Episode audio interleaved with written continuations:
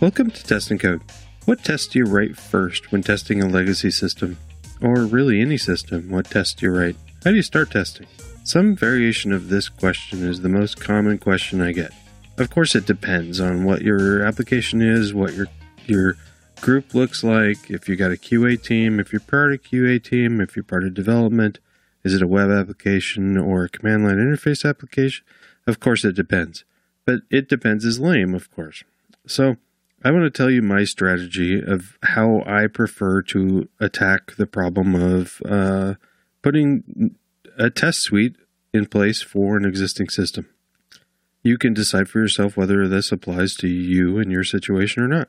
Really, I think the question of um, of how do you start testing that comes from a, possibly an overwhelming feeling of looking at a huge pile of work and not knowing really where to start to get the most value right away. One of those, um, you know, uh, long journey begins with one step sort of thing. So let's jump in. It's going to be a long journey. I'm not going to cover everything in this episode of how to get started. Well, of course, I am going to cover how to get started, but it's not all of the test strategy. It's um, well, let me tell you the approach. I'm going to, in a series of episodes, um, tell you my approach to testing existing systems, and uh, I'm going to cover uh, some strategies and I'm going to put names on these different strategies so we can refer to them later by name. Most of these aren't names I made up, but I've heard from other people. I'm going to explain the strategies in general terms and explain why they're useful, at least why they're useful to me, and then discuss um, how these strategies are used in a con- concrete example project so you can see it in action. And so I've, I've started a, a project up on GitHub that we'll talk about later and uh, so I want to actually, I'm going to do this along with the episodes, and so you can see the code as I'm talking about it as we develop it. So today, the strategies we're going to discuss are first uh, dog fooding and exploratory testing. Next, um, tracer bullet tests. Next, act like a customer tests and manual procedures. And uh, the initial automated tests at two levels. So automated tests, of course, that's what we use most of the time, or at least I use a lot of in uh, with PyTest. But there's a lot of other types of testing, and I think it's important to cover those in this episode because if you're approaching a the question of how do I start automated an automated test suite, there may be existing tests, and I think some manual tests are good. So again, dog fooding exploratory testing, tracer bullet tests, act like a customer tests, manual procedures and initial automated tests at two levels. And then we'll talk about how to apply these to a project. So, dog fooding. So, um, dog fooding is just the uh, eating your own dog food. So, if you uh, have an application that you're working on that is something that you can use or your team can use on a daily basis, that's the best. That's the best uh, situation because you can be your own customers and you can use it. You can see some of the warts. Um, and actually uh, everything I've. Uh, it's really hard to get your head in to how an end user is going to use something if you don't know how to use it yourself. Um, but you know, you can fake it a little bit, pretend. But if it's really not something you use every day, you can pretend to be the kind of person that would use it. Um, the example application that I'm going to talk about later uh, is something I'm trying to use. I'm having issues right th- right now, though. Um, exploratory testing goes along with uh, dog fooding. So when you are using uh, using an application yourself or your team is, you can um, you can keep track of uh, some of the usability stuff, and it helps prioritize. Um, well, exploratory testing is just like exploring around the application, trying different things, spinning dials, and seeing what breaks. Uh, but in in how I use it, really is just um, you know, playing around with the uh, with an application and seeing seeing what the different pieces are, and uh, especially if you have to use an application. So the um, it's going to be hard to just keep saying the the application in the future.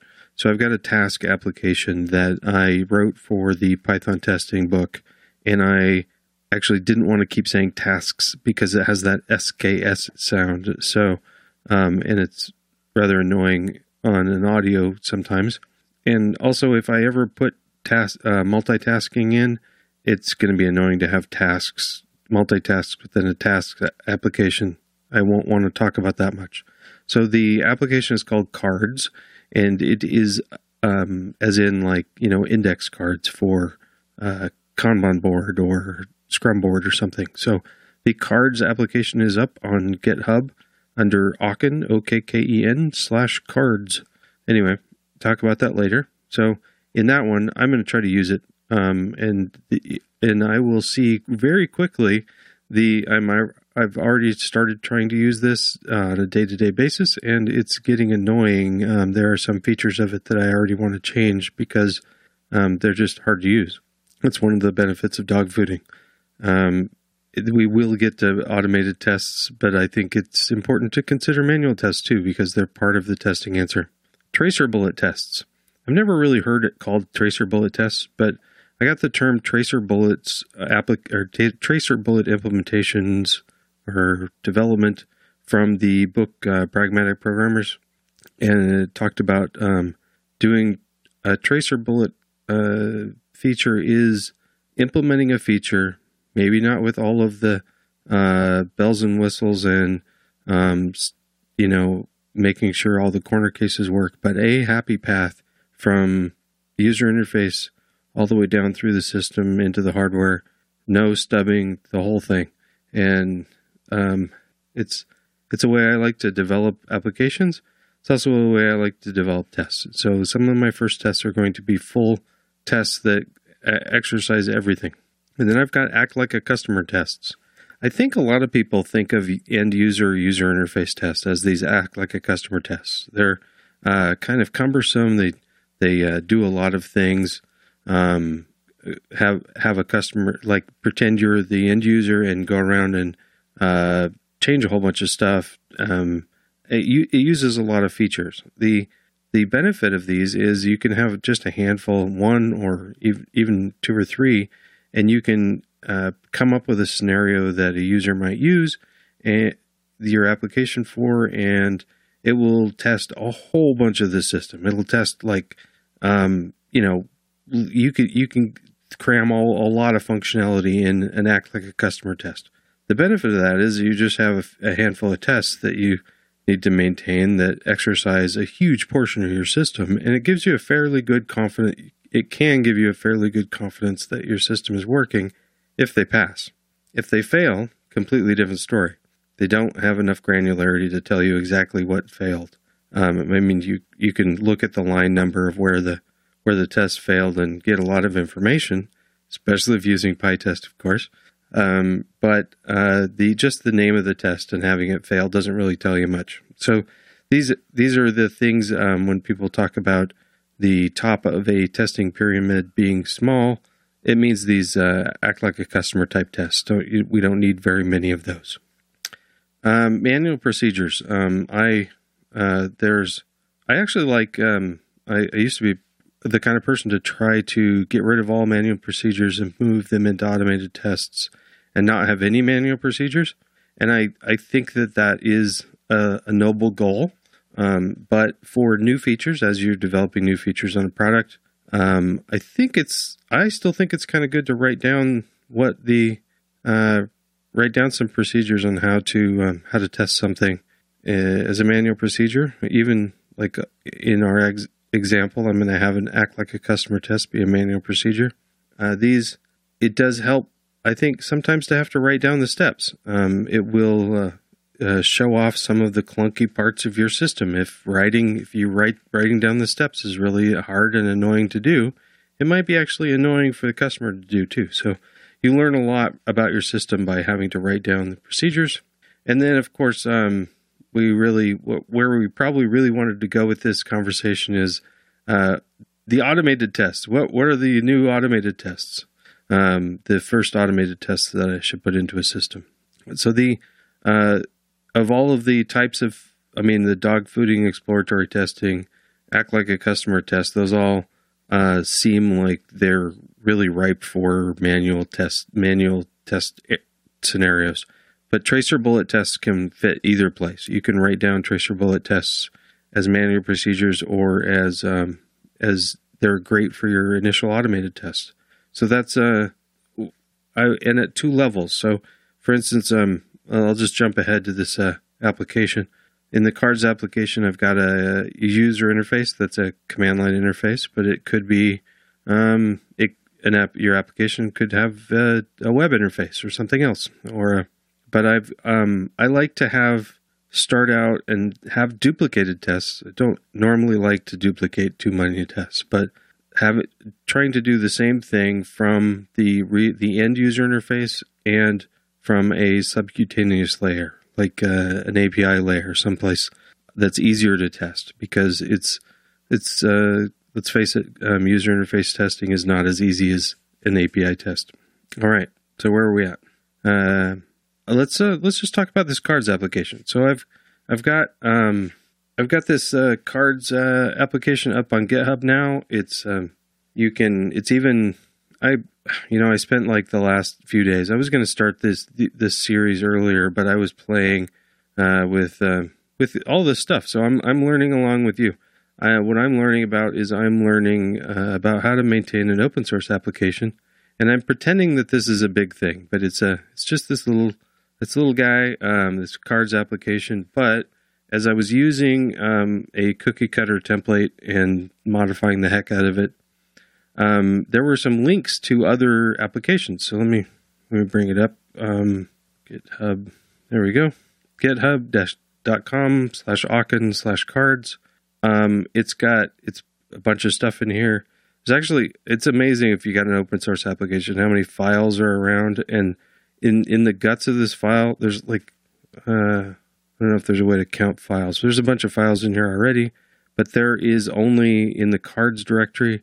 There's two files. There's a cards.db and a command line interface, a CLI. So that's our the main application, but there's a whole bunch of support files. But one of the things that it gets is it um, I've got it hooked up to uh, read the docs um, uh, documentation because I wanted to explore that uh, an application called PyUp um, that looks at all of my requirements and makes sure that that's um, those are up to date. And it looks like I've got one that's not up to date right now. Uh, pushing the build off to um, uh, Travis, uh, since this is open source. All of these services are free, which is cool, and uh, gives a little a little indicator of which version is available on PyPI. And right now, I'm looking at version 0.1.2 um, and there are there's a master branch and looks like we have tags. Oh, in on the tags there's version 0.1.2 you can get to. So that's the state of the system I'm at now. Um, oh, what does it do? It's just a little to-do list. It, you you if you type cards, if you have it installed, you can do pip install cards and run cards uh, dash dash help and it'll tell you the commands but it's really just you can add add things to the list delete them and uh, list them stuff like that it's a, a really simple crud application um, so let's uh, uh com- for the types of testing we're doing dog fooding uh, this is a painful application to use right now um, hopefully i can get it to be more usable uh, the thing i get that right now that i don't like already is if i just type cards it just shows me the help. What I'd really like is to show uh, show the list. If I just type cards, it should show me the list of tasks. But right now, I have to type cards dash list. So maybe I'll work on that. So dog fooding. I'm going to try to use this at work and keep track of what I'm doing. Maybe I'll try to keep track of what my coworkers are doing and my team. We'll see. Um, exploratory testing is not much to do around this. I will in dog fooding. You explore a lot. And then uh, tracer bullet tests. So I've got in the app, I've got two tests so far in the test directory. Um, I've got a test underscore CLI and a test underscore cards file, and each one of them has a test add, and it is one test, and it will add one one card to the list, and and then uh, try to get it out. Use list cards to get out the list of uh, items, and then make sure that um, the thing I added was the thing that's in it. That's it. But it does, it's, I would consider this a tracer bullet test because it's focused and it uh, goes from top to bottom. It, it has an actual database that it's using. Uh, there's nothing mocked. It goes um, all the way up. The uh, I'm duplicating uh, the test does the same procedure, but I'm doing it both through the command line interface and through the uh, the API. The um, command line interface I'm using Click for the um, the command line interface implementation, and so therefore it has um, it has some testing a test runner in place with Click. That's one of the reasons why I chose Click. But you can use PyTest and the the Click testing to, tools together rather nicely to run run things and look at the output. If didn't, if I didn't have something like that, and sometimes I don't, um, I'll use subprocess or something. Now, if this were a web application, uh, I can't use like the. It wouldn't be something like a, the CL, CLI runner that comes with Click, but I could use Selenium or something to do to do the web interface. Other types of interfaces, I'd like to know what you guys use, but I don't do any other types of user interfaces. I test APIs, I test uh, command line tools, and I test web stuff. Um, right now, I don't know how to test anything else. Um, I do test hardware, but that's through a an API. Uh, what what else? Um, so that's a uh, why do I? So why am I duplicating these, and why did why did I pick these to test? So I, I chose uh, both a command line, a user interface test, and an API test as examples. So these are uh, examples for other people when we're developing or for in in a job setting. I would I would want some examples around. So when somebody goes and tries to test some other part of the system, they can see an example of how how I did this. Um, and uh, and if it also gives me a chance to work through it. I don't want to develop a ton of tests right away. Um, I want to develop these to to get the get me. I'm using the test to try to understand whether or not the system works. And if I don't have to mock anything, I won't. Actually, I lied about the mocking. So the command line interface does have one monkey patch in it, and it is because in the command line interface, um, the database is um, is stored in your home directory, and I wanted I didn't want to use that, so I faked out the home directory and used a temporary directory instead, and used Monkey Patch to allow me to do that. Monkey Patch is part of uh, PyTest. Um, act like a customer test. So that's I'm I'm using this add as my initial tracer bullet test through two layers, through the API and through the command line interface.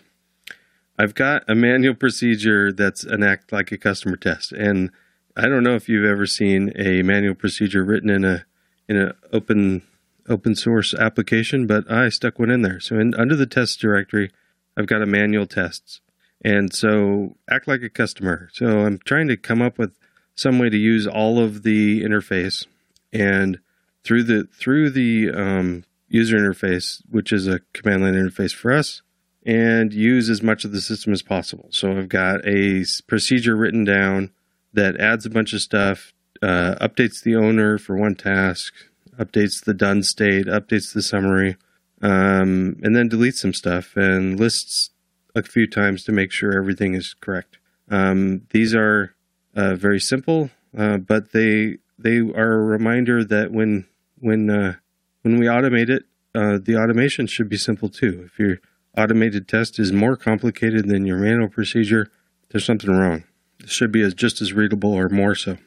So that's where we have it. We got two, one manual procedure and two automated tests, and I pushed it out to the world and hardly any documentation. But there you have it. Uh, let's see. Right. Um, actually, I think that's just what I want to cover right now. So, uh, what are we going to cover next week? So there's a lot more to do. So I've got, um, I just have, I've just gotten started. Um, I've uh, picked one feature add uh, to test a little bit, but uh, but clearly we've got to have more. So we're gonna uh, next time we talk about this, I'm going to talk about how to choose how to choose which features. Um, I think we'll talk about how to choose which features to test next, and in your application and uh, and and in the cards application.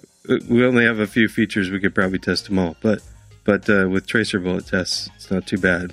But if you've got a bunch of features, you might have to do some prioritization. So let's talk about that next time. Um, I want I don't want to get this too long. One of the things I want to cover was a thank you for um, um, DJ Yannick again for doing the theme music for the show. I really appreciate it.